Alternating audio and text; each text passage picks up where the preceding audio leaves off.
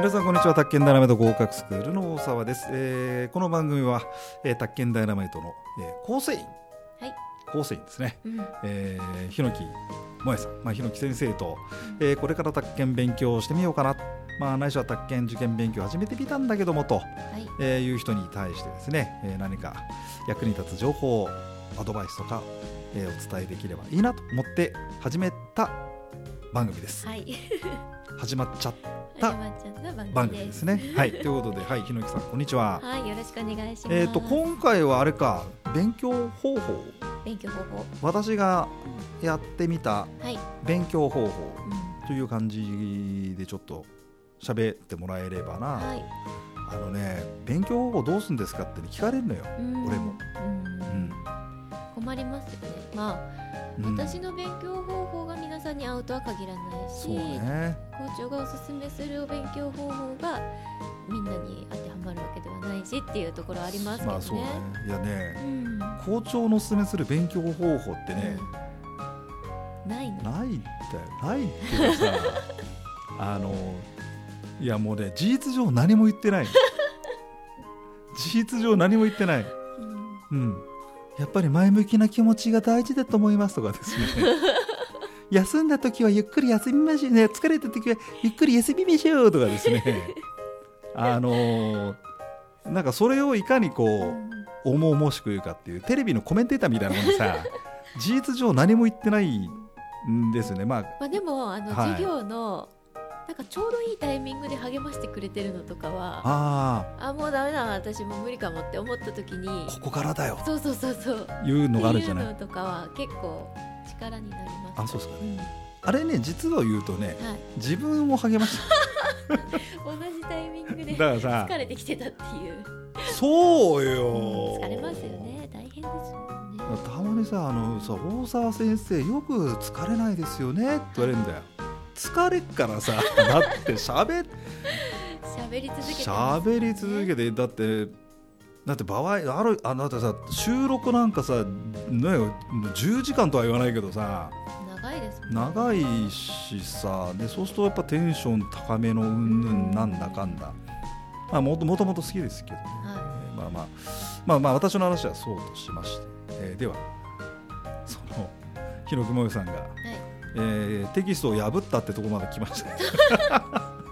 キストを破ったって話までは来ましたけれど、あなたはどんな風な心持ちで、ないしはどんな風な方法でやってきたかですね。1月から3月までは、なんとなくこう触れるためにテキストだけ買って、で音声聞いて、文章読んでっていうのをしてたんですけど、授業が始まってからは、授業の前にテキストと音声聞いて、ちょっと予習してから授業やって、でテーマ別を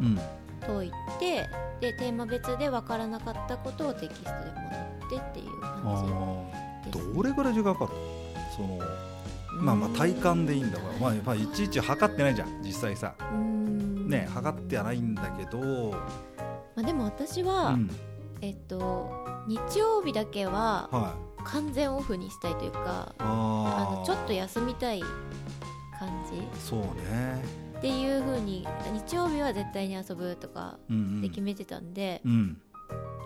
平日結構頑張ってましたね。平日で1時間2時間は必ず宅建に触れるっていうことをやってました。ちょっと前の話になるかもしれないがさ、高校受験とか、大学受験とか、いわゆる学生と呼ばれていた時代の受験のやり方っていうのとどう同じな感じなの？いや、全然心持ちは楽な気持ちでしたよ、どっちかっていうとこっちの方が。そうだよね。だって科目多いじゃないですか。そうなんですよ。高校じゃないや、大学か、大学受験のさ、なんじゃないの、ボリュームありますね。高校生、うちの娘そうなんだけど、私もよくやってたなって思いますよね。大丈夫なの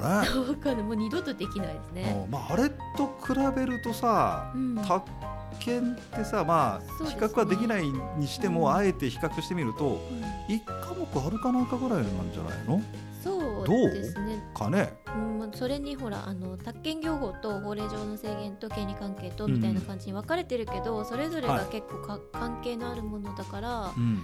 なんだろう、受験高校大学受験の時みたいな頭の使い方をしなくていいっていうか。よくできたね。やってましたね、よくね、うん、だからふと見ててさ、はい、高校生はまだ宅建とか関心ないんだよ、うん、国家試験とか国家試験じゃなくて、まずその大学行くとかさ、まあまあ高校行くとかさ、まあまあそういうことにさ、まあ、ある種エネルギーをかけてるから、でふと思ったんだけど、はい、ね、もしあいつらがさこぞって宅建受験するってなったらさ、やばいんじゃないですか。すごいことになっち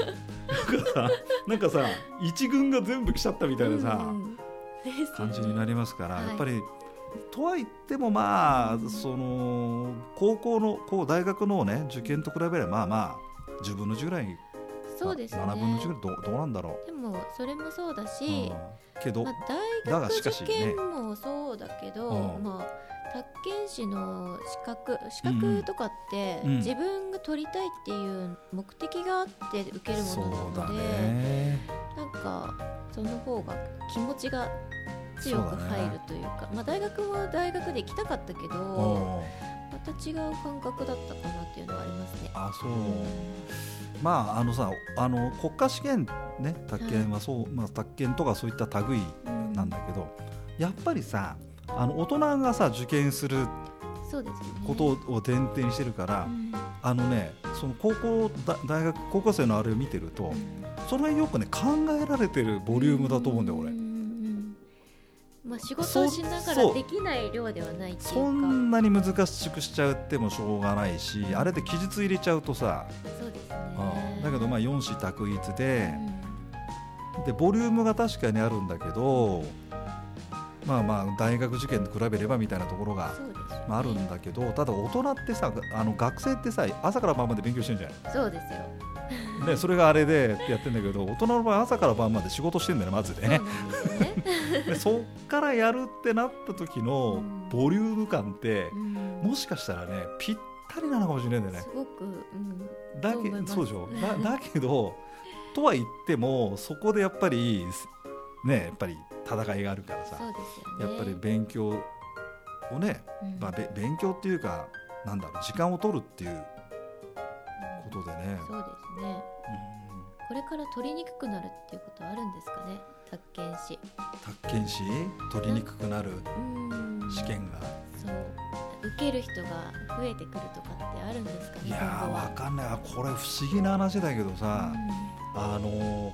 ここ、まあ、平成まるまるそうよね、はい、平成元年からさ、まあ、私平成元年から先生だったでしょ、うん、平成をすべて宅建講師で走り抜いたという、すごいですよね。すごいよね、うん、考えてみればね、自分で言うのなんだけどでもね、その30年間振り返ってみても変わんないよ。変わんないですね、うん、でね、その受験のレベルがどうしたとか出題範囲がなんだってさ、うん、細かいことを大げさに言うよね、はい、受験業界はそれで食ってるから、うん、だけどまあざっくり言えばそんな変わらなくて、うん、だからね、日本の社会っていうのかな、うん、何がすごいかっていうと、まず受験数がなぜか一定であると、うん、だって25、6万申し込んで20万人受験でバックレ率 19% が 20% でしょな、あんま変わってない、ね、変わってないし、だから難しくなるの何のかんのなんて、まあまあまあ30年間言ってんだよ、毎年毎年。でも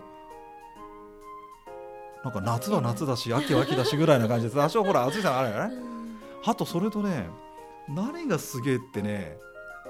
過去問やってれば解けるっていう、そうですね、言ってんじゃん、うん、そうなんだよ、うん、そうなんだよ、だからやってりゃいいじゃんって話 で、はい、でだってさ宅建業法なんか同じのが出るじゃん。同じのでしたでしょ。もう本当に私が解いたのは、ね、っていうか私の受けた試験は宅建業法がすごく簡単でした、ね、あんだけ勉強したのに、だからできない人が一定するわけでしょ不思議なもんなんだからさ、過去問解いて5回ぐらい解きやって合格できますよって言って、300時間ぐらいですよって言って、ずっとそれでやってんだよね。でそれ で合格率も 15%、17% ぐらいでさ、だから思うんだけど対数の法則っていうのかな、大きな数になってくると一定の比率で起きる事象が働いてるのかもしれないなと思って、なんかコロナとか関係あるかなと思って、全く関係なかったね。受験者もてか私が受けた時はなかったですよね。なかったね。ただまあ2回試験が2回になったっていうぐらい、なんかこれからも増えていったりするのかなとかってちょっと漠然と思ったりするんですけどね。変わんないですかね。なんか根強い人気がありましてね、はい、あちょっと時間がね来てしまい、まあ、次回はさ、はい、まあ、せっかく檜さんが、まあ、いるし、はい、まあ、私も一応先輩講師としていろいろあれこれお伝えしたいこともありますから、はい、私が思う、なぜ宅建試験は人気あるのかと、いいですね、30年間やってきた結果ね、はい、分かんないんでこればっかしは分かんないし、試験機構に聞いてもさこれ聞くじゃんいや分かんないっすよとかって言ってんだから言っちゃいけないなんだかでもなんかまあその、まあ、データはなその何受験率だなんだデータあるにしても、なぜここまで人気なのかっていうのはね、まあ、ちょっとそんなのもまあお話できれば、はいはい、皆さんの役に立てばと思いました。はい、じゃあそのわけで時間が来ましたんでね、はい、また次回。